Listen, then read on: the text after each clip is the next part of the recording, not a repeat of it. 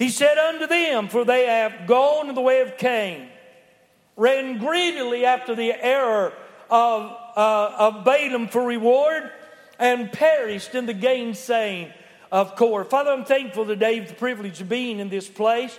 Thank you, God, for this people that you have gathered here. Thankful, Lord, for what we have heard already in your Sunday school and in the music of the choir, for the blessings we've already had, and for the fact, God, that we know you love us in an undeniable way. We're going to worship you today as we partake of the communion that reminds us of the death that you died for sinners like us. And Father, looking forward to the day that we can look on your Son.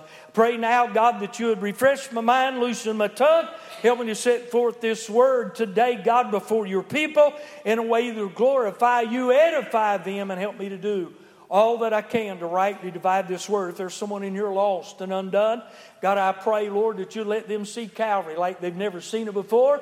There's someone backslidden, God, I pray that you'd stir them and warm them, refresh them and renew them. And God, just bless us in such a way that when we leave here today, we can say, surely it's been a good place to be. For we ask it in the name of Jesus, your Son, our Savior, and all of God's people said, amen. I want to talk to you today about the characteristics of an apostate. This passage that I read in your hearing, friend, it's a notable passage, and it highlights the three, in all reality, greatest apostates that manifested themselves on the pages of the Word of God in the Old Testament. There is one of these three by the name of Balaam that is mentioned three times in the book of the New Testament. Five in the Old. Five Old Testament books mention him. Three in the New Testament. The book of 2 Peter chapter 2 verse 5, which makes a mention of the way of Balaam. We dealt with that last week. It had to do with being the fact that he was a prophet of hire. He was a Gentile. He was a unique individual. He was an enigma wrapped up in a question mark. He had talents. He had gift. He had ability. Balak said that he got him and hired him because who Balak would bless was blessed. Who Balaam cursed was cursed. So he had a reputation of being somewhat of a true diviner. Now, that's one of the keys to knowing whether he was a real or a false prophet. And in my opinion, though he had a real gift, though he had a real power, though he had a head full of light, he had a heart full of darkness. He had light in his head, but no life in his heart. He had a knowledge of the God of the Word of God, but he did not have any relationship with the God of the Word. I mean, look, this man Balaam is a strange character. I feel more sure today that I know the truth about him than any other time that I've ever studied on him. A diviner is a foreteller. Y'all know that. He is a prognosticator. He is a somebody that tells or tries or supposes to tell the future. Well, look, he may have been right in a few guesses of his. Satan, listen, friend, can deceive in a mighty way. But I'm going to tell you, well, I like this. I'm about to get happy right here. Since God is sovereign in this story about Balaam and his mule, I call her Myrtle, by the way. Do you know what? God proves to us that God is sovereign and he can use whoever he wants to get his word across. I never will forget learning when I first got called to preach. If God could use a mule, he could use me. Amen. Now, y'all may think I'm silly, but I'm telling you, I was happy when I heard about that. And I want you to know something. This man, he had abilities, remarkable ability. He knew even enough, and we're going to find when we get to, whether it's this week or next week, to the doctrine of Balaam, he knew how to get God to chastise his people. How to corrupt them. Have I heard me say that? Say amen. And because they were his people, and though they sinned against him, God chastised them. We're going to see some good things today, but boy, look. Balaam is a unique character. I mean to tell you, God used him to set forth his word. But I want to correct something that I said last week. I said Og was a man that had 6 fingers and 6 toes. It wasn't Og. It was a man that was a part of Goliath's family. But Og was a big man. He had a bed that was like 14 foot long and 6 feet wide. That's a pretty good fella, is it not? He was 9 cubits tall. That's pretty good, about 14 feet high. I'd hate to meet up with him, wouldn't you? So he was a big man. He was a big man. So turn with me, if you will, as I say a couple more things to rehearse back in the book of Numbers. In chapter 1 of the book of Jude, as you already know, Jude only has one chapter, and turn to Numbers 22, by the way. We have the error of Balaam highlighted in Jude's prophecy about the apostate of the last day. In the book of Revelation, chapter 2, verse 14, we read about the doctrine of Balaam, and we'll get to these all in good time and in good season. In chapter 22, I want to read maybe the first 7 verses. All right, so just bear with me. We've got time. I'll get done sometime. I'll just say it that way. And the children of Israel set forward, verse 1 of chapter 22 of the book of Numbers, in the plains and pitched in the plains of Moab on this side of Jordan by Jericho. And Balak, the son of Zippor, saw all that Israel done to the Amorites. He had heard about what Israel did to Og and to Sihon, and how that they had absolutely whipped up on them. They wanted to pass through the country. They said, look, if you just let us pass through, we'll just go on a straight way. We'll follow the king's highway. We won't get into any of your fields, any of your grain. We won't get any water out of your wells. And Og was dumb enough to say no, or Sihon, or both of them came out against them, and they fought. God gave them the victory. How many of y'all glad we got victory over our enemies? Say amen right there.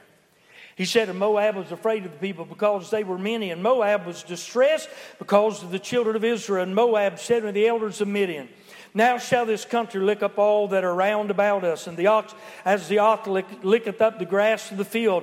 And Balak, the son of Zippor, was king of the Moabites at that time. He sent messengers there for unto Balaam, the son of Beor, to Pethor. Well, that's hard to read. Which is by the river, the land of the children of his people, to call him, saying, behold, there is a people. Now watch this phrase. You don't have it marked, you ought to if you mark your Bible. There is a people come out from Egypt. Behold, they covereth the face of the earth, and they abide over against us. Come now, therefore, I pray thee, curse me this people, for they are too mighty for me. Peradventure I shall prevail, that we may smite them, and that I may drive them out of the land. For I want or know that he whom thou blessest is blessed, he whom thou cursest is cursed. And the elders of Moab and the elders of the Midianite departed with the rewards of divination. That is an indicator he was a false prophet. He was a prophet of hire. He was willing to sell his gift, friend, to make a profit, to please whomever had the money. Do you know what that sounds like? What Paul said in the book of 2 Timothy chapter 4, verses 3 and 4. He said, look, there'd come a day when they would not heed sound doctrine, even themselves teachers, having itching ears. Churches are getting pastors that they ensure them that they'll preach what they want and not what they need. Listen to me. I don't come here to entertain you. I come here by the grace of God to edify you. Amen.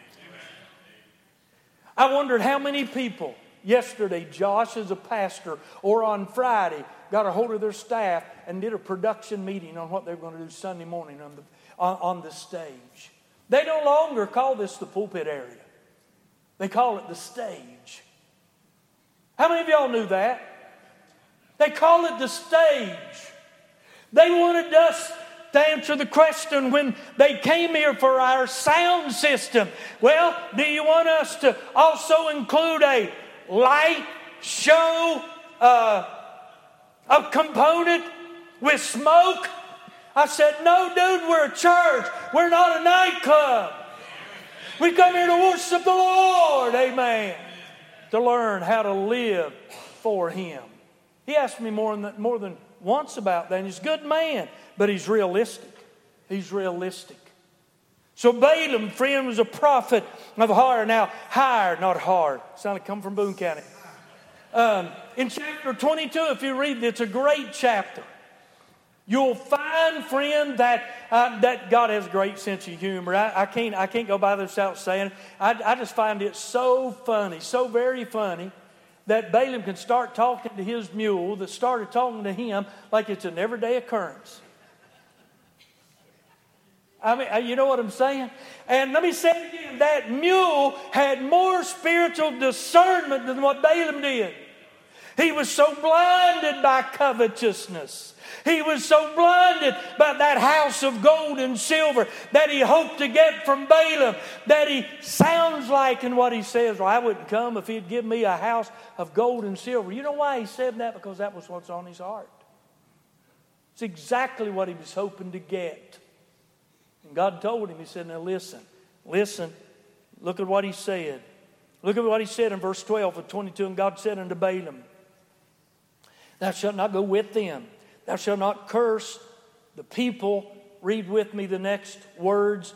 For they are blessed. Read it again. For they are blessed. Now, we got to remember that.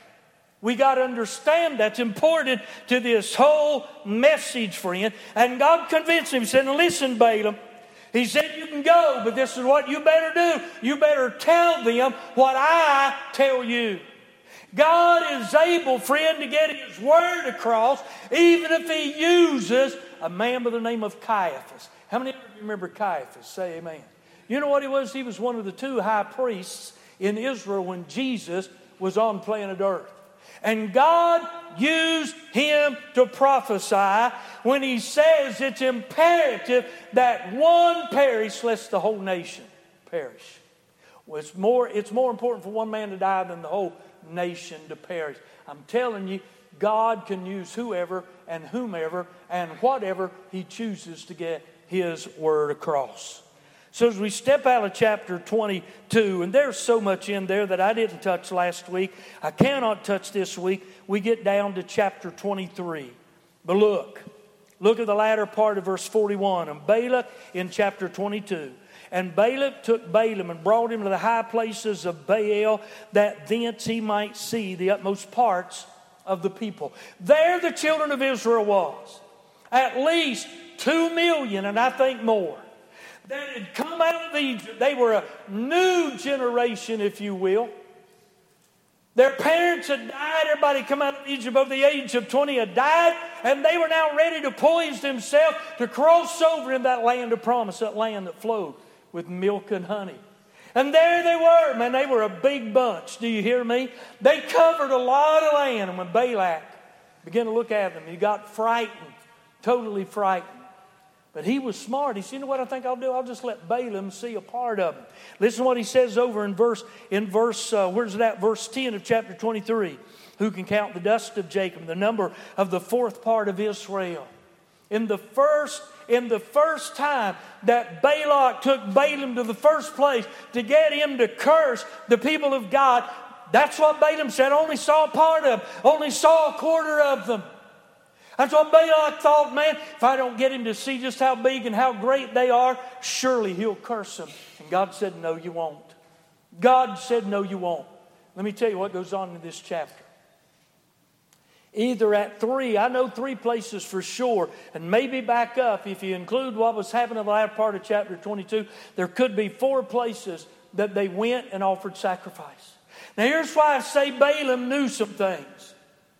Balaam said, here's what we do, Balak, when we get there. I want you to build 7 altars. And I want you to take 7 bullocks and 7 rams. You offer 1 bullock and 1 ram on each altar. And those were pristine or not pristine. They were premier sacrifices to offer to God. Were they not? I mean, when you went to a bullock, it wasn't a cheap offering. A bullock generally went as a whole burnt offering. It was all given to God. There was nothing left over the priest or the offerer. It was all burnt up, consumed by the fire. And Balak, he had paid him good money. He had promised him a good payday if he would just take that opportunity to curse the children of the Lord. But look here what he said in verse 4 of chapter 23. And God met Balaam And he said to him, I have prepared 7 altars. I have offered on every altar a bullock and a ram. Look at verse 5. And the Lord put a word in Balaam's mouth. Isn't that amazing? He put a word in Balaam's mouth. Listen, friend. When Balaam began to look, and even when Balak looked, hang on, I want to tell you. When Balak looked at the nation of Israel, Balak was right about them. Before I say anything else, how many of y'all think you know what I mean by that? Say amen. This simply means this. When Balak looked at the children of Israel, he was right in his conception and perception of them. They were not a perfect people. They did have sin in the camp. Did y'all get that?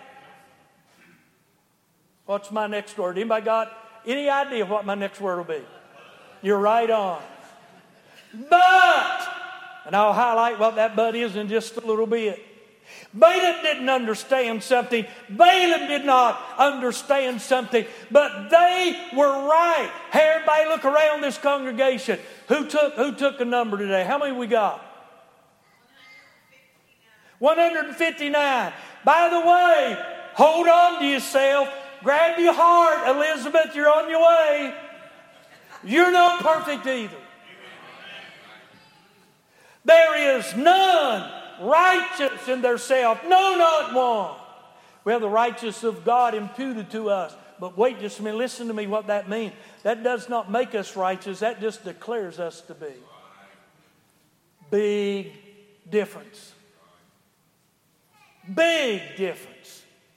You see, now that I'm justified, I have, by a judicial act of God, in light of what Jesus did for me at Calvary, and because I put my faith and trust in Him, He can declare me righteous before Himself, the Holy God, while I'm still yet in my sin. Amen. Somebody ought to get up and take a lap or two on that one.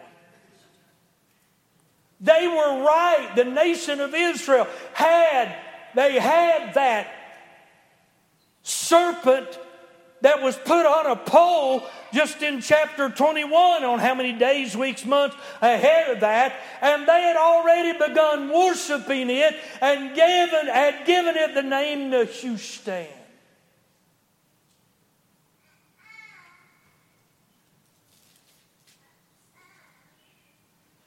Verse 12 of chapter 22.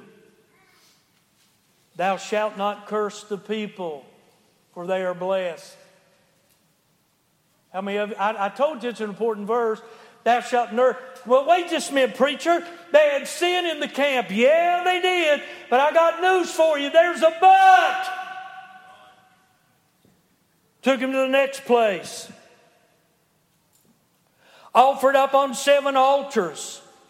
7 bullocks, 7 rams. Look in verse 13 and following. Look at verse 16. And the Lord met with Balaam and put a word in his mouth. Now watch this.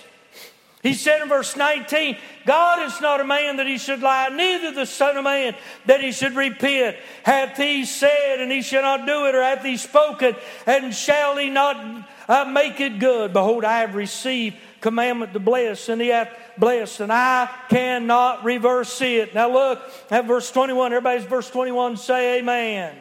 He hath not beheld iniquity in Jacob. Look up here. Look, I'm going to say something real theological. You ready? Wow. Man, we ought to shout about that. What do you think God sees when He sees me and you? He sees His Son.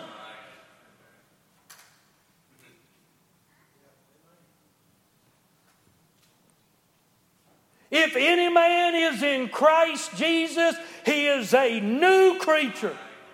And you cannot be saved if Christ is not in you and you are not in Christ. And when He sees me, now that I'm in Christ, He sees His Son. That's why He can bless me in spite of who I am and what I am. Woo! Amen. He cannot. Now listen to me. It's not that it's not there. It's not that God is lying. It's not that God is just making something up. There's a but here I'm going to get to. Something's already happened that takes care of all that. Well, Balak was disappointed again. Listen to what he said in verse 22. He said, "For God brought them out of Egypt." That's the second time he said that. And I believe if I can find my notes, maybe there's another time. Let me back up and get verse 11. Is that it? Chapter 20, chapter 22. There's the people come out of Egypt in verse 11. I forgot to get that on the other side. 3 times in 2 chapters that is mentioned. Hey, significant. Important. There's a message in that. But let's get to this and I'm going to get done. Took him to another place. The second place, he saw more of the children of Israel than he had. But Balak took him to the third place. I may already be ahead of myself. There it is. Is that it? Yeah, in verse 2 of chapter 24, and Balaam lifted up his eyes, and he saw Israel abiding in his tents according to their tribes, and the Spirit of God came upon him. Got one more time to give you 4 things in 3 chapters. I forgot about this one. He had taken him to the third place, 7 altars, 7 rams, 7 bullocks.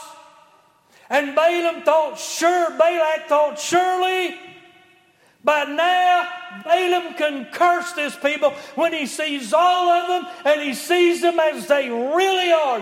You know how they were? They were lumps of clay.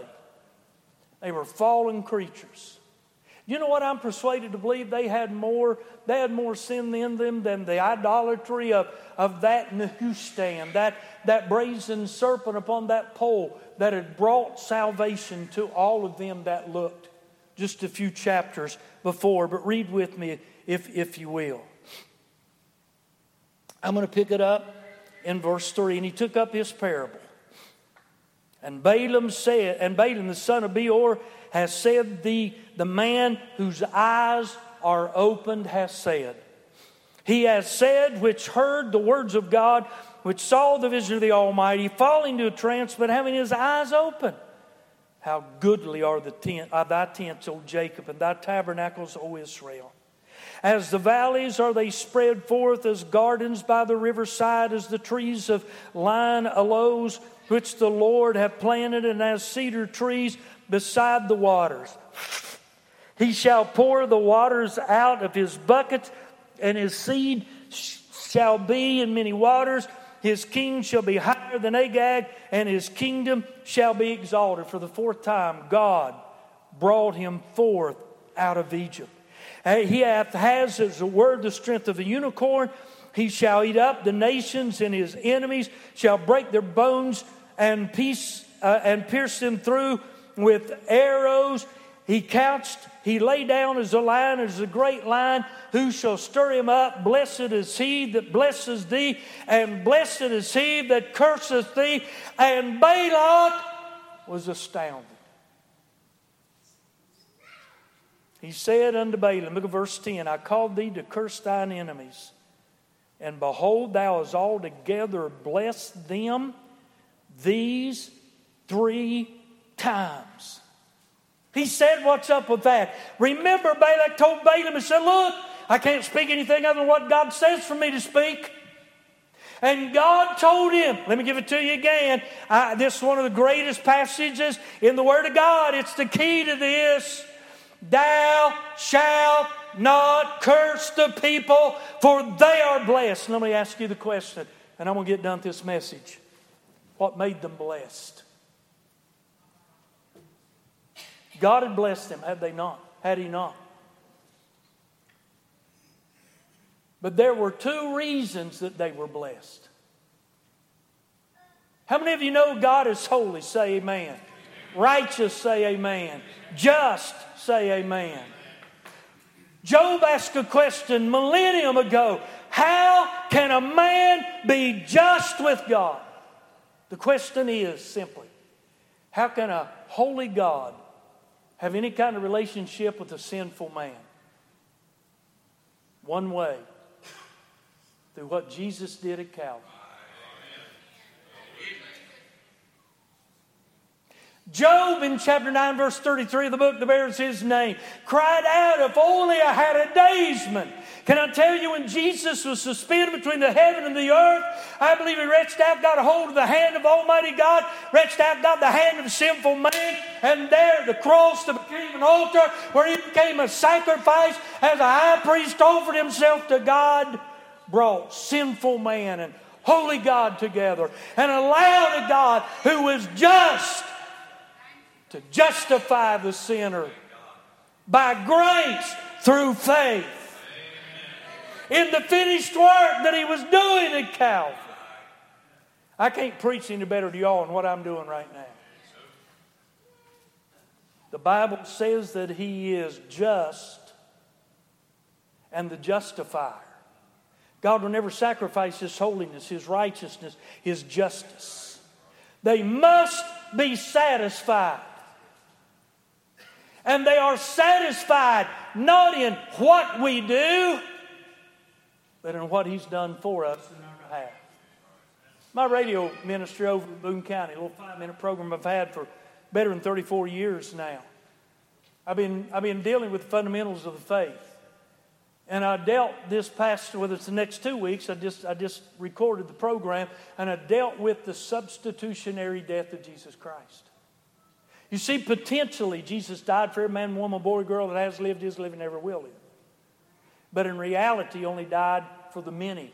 Like you said in the book of Isaiah 53:11, 53:12. The word many is in each of those verses. Everybody can be saved. If you believe that, say amen. It's sad to say. See, this breaks my heart. I guess I'm sick right now in my stomach. Not everybody will be. Not because they can't be. God has made a plan of salvation so simple that he said, allow or suffer little children to come unto me and forbid them not.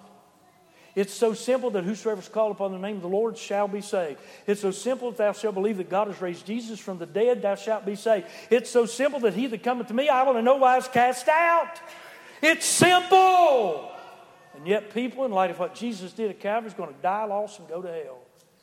And they shouldn't have to do that. But God knew what Balaam and Balak didn't know. I was going to turn this one. I'm not going to. Y'all can read it some other time on your own. 4 times I made the reference to the fact that the children of Israel came out of Egypt. Now, Egypt is a type of the world. If y'all agree with that, say amen. Pharaoh, the king of Egypt, is a type of Satan. If you agree with that, say amen. How did God release his people from the bondage of Egypt?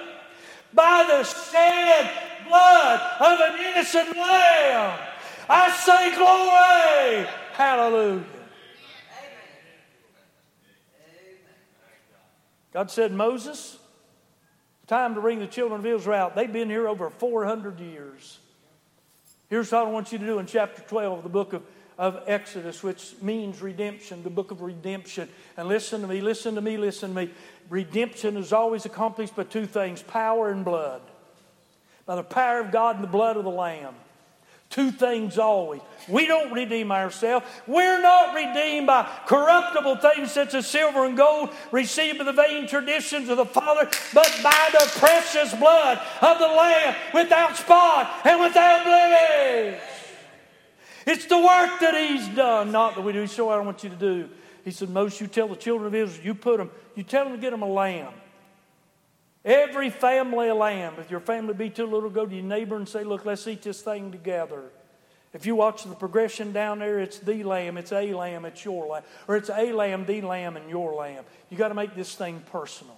You got to see Calvary. Listen, not that Jesus just dying for the world, but he's dying for you. And you got to see it deeper and see Jesus not only dying for you, but as you.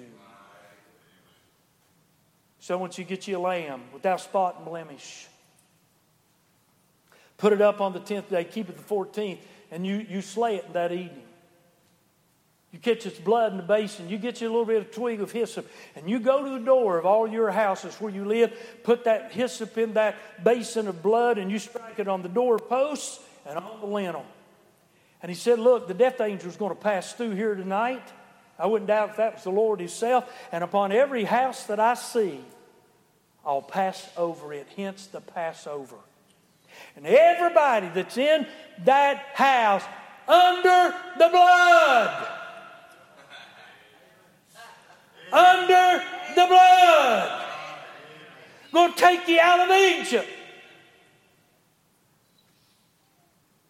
Y'all know what happened? They got in the land of the wilderness of sin. Went by Sinai, crossed the Dead Sea. Y'all know that. Been eating on manna. Been eating quail. A lot of them died. But you know what they did? They began to murmur again. Surprise, surprise. Don't be too critical. We do a lot of that ourselves. In chapter 21, you'll find that they murmured over this light bread. They were eating angels' food. Angels' food. I'll tell you what, a Christian can find the stupidest things to complain over if I've ever seen in my life. And I don't use that word stupid lightly either. Eating something from heaven. And said, our soul loath this light bread. Anyway, you know what happened? God said, okay. He sent fiery serpents among them, did he not? They began to die. When they began to die, they began to cry to Moses. Moses, you want to do something. You got to go and intercede before us to God. Moses went to God, and God said, I'll tell you what you do, Moses. You get you a pole, and you make a brazen image, because it's, brass is a type of judgment. It's a picture of judgment. You make a brazen image of that serpent. You put upon a pole, lift it up, and everybody that looks to it will live. But Balaam didn't know that they had come out of Egypt under the blood, and that they had already come by the cross of Christ. But God told Balaam, you can't bless whom I have cursed. Glory! That don't seem to impress you all, but it does me. How many of y'all been by Calvary? Say amen. How many of y'all have had the blood applied to you? Say amen. Satan can't touch you. Say amen to that. And somebody ought to say glory, hallelujah. Thank you, sis. Are y'all getting this? Do I have to go on and explain it anymore? What that means? Now, here's the error of Balaam.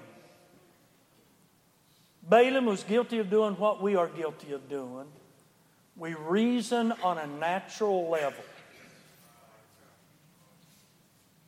God's not a man. I read that to you in your hearing. God's not trying to reason like we do. He's trying to bring us up so we can learn to reason like he does. Now, you know what? Listen. When you begin to think about what Balaam was reasoning, and I'm about done my message, by the way. I'm not done preaching. I'm just about done my message. Do you know what he was doing? He was looking at things on a very natural level. And he was equating the fact that if sinners sin, they got to pay for that sin. Is that logical? Isn't that true? Okay, how many of you are saved? Say amen. Amen. Since Christ died, you don't have to. How many of you are happy about that? Say amen. Amen. How many of you ever heard of the Fifth Amendment? Well, let me rephrase that. How many of you know what's in the Fifth Amendment? There's a statement about double jeopardy. See, I'm doing flip-flop. I'm up here turning a back flip in my mind. Double jeopardy says this: a man cannot be tried for the same crime twice. Okay, now listen to the logic of that. Listen, where do you all think they got the idea of double jeopardy when the men that were forefathers of our nation set the Constitution up, and also the Bill of Rights and the Declaration of Independence? But I'm just talking about the amendments now. Where do you think they got that idea from? They didn't get it from mankind. They got it from somebody higher than mankind. They got it from a God who was guiding them to set up the greatest nation ever known on planet Earth outside of the nation of Israel. He said, you can't try a man twice for the same crime. I don't know where y'all getting at yet, but I'm hoping you do. I'm going to explain this, though. How many of you believe that Jesus died for you? Say amen. Amen. So we don't have to die again.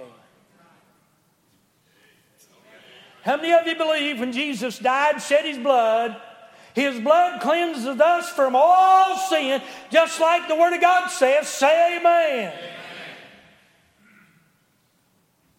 He died, so I don't have to. God teaches in His Word double jeopardy. Now wait just a minute. What if I do sin? Oh, God's got a way to take care of that. How many of you ever been chastised by the Lord?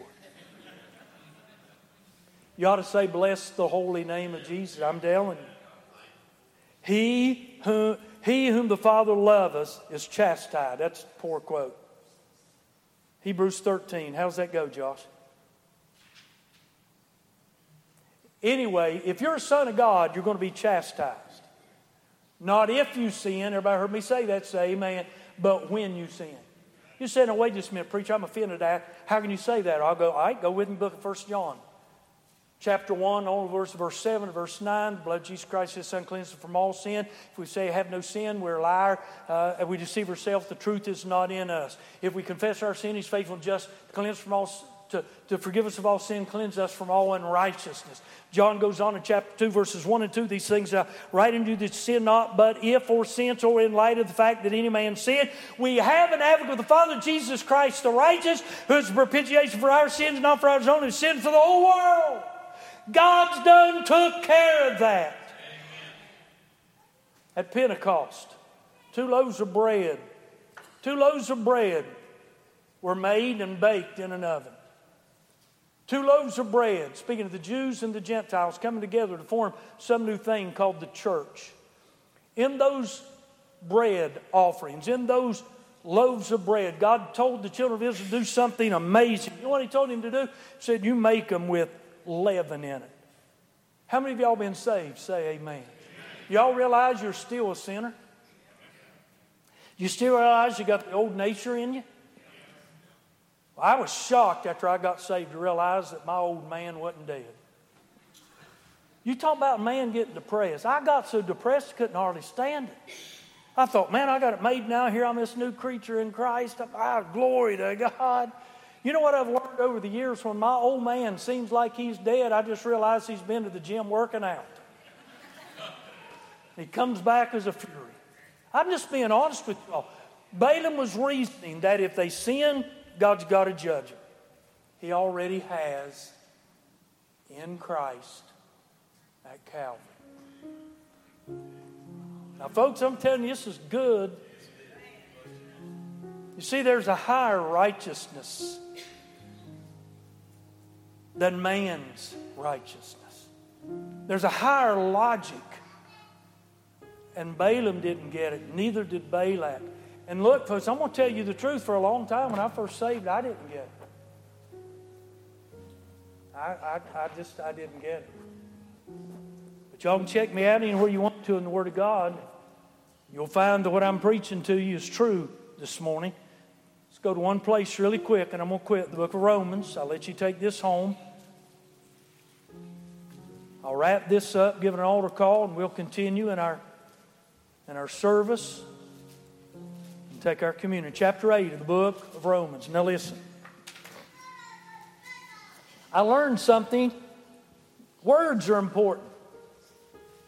There was a day that I lived under condemnation. But since I have been saved, I've never been condemned since that day. Did y'all get that? Now, I get convicted, but I can no longer be condemned. You say, why?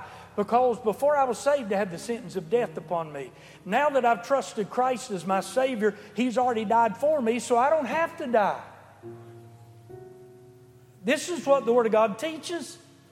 Romans 8:1 begins, there is therefore now no condemnation to those who are in Christ. If you're in Christ, say amen.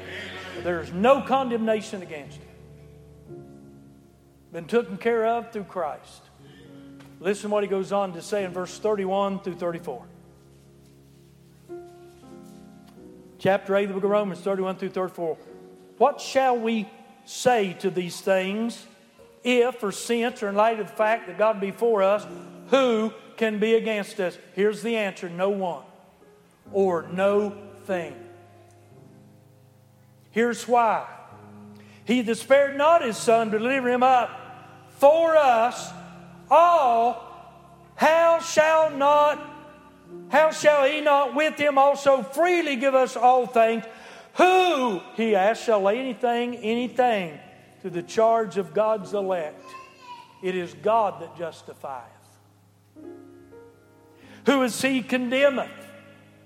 It is Christ that died, yea, rather, that is risen, who is even at the right hand of God, who also maketh intercession for us. Let me say this about that.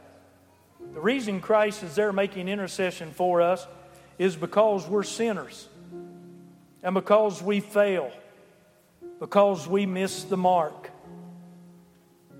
He died to save us. Now listen to this. This is in Romans 3. I could turn there. But he lives to keep us saved. Now everybody look up here. Look up here. Everybody look up here. We ought to live like we are saved. We don't have a license to sin. Everybody heard me say that? Say amen. But I guarantee you live long enough, you'll sin. Maybe a little sin. Maybe a big sin. But I guarantee there's nobody in here that's perfect. Stay with your head bowed. Nobody looking around.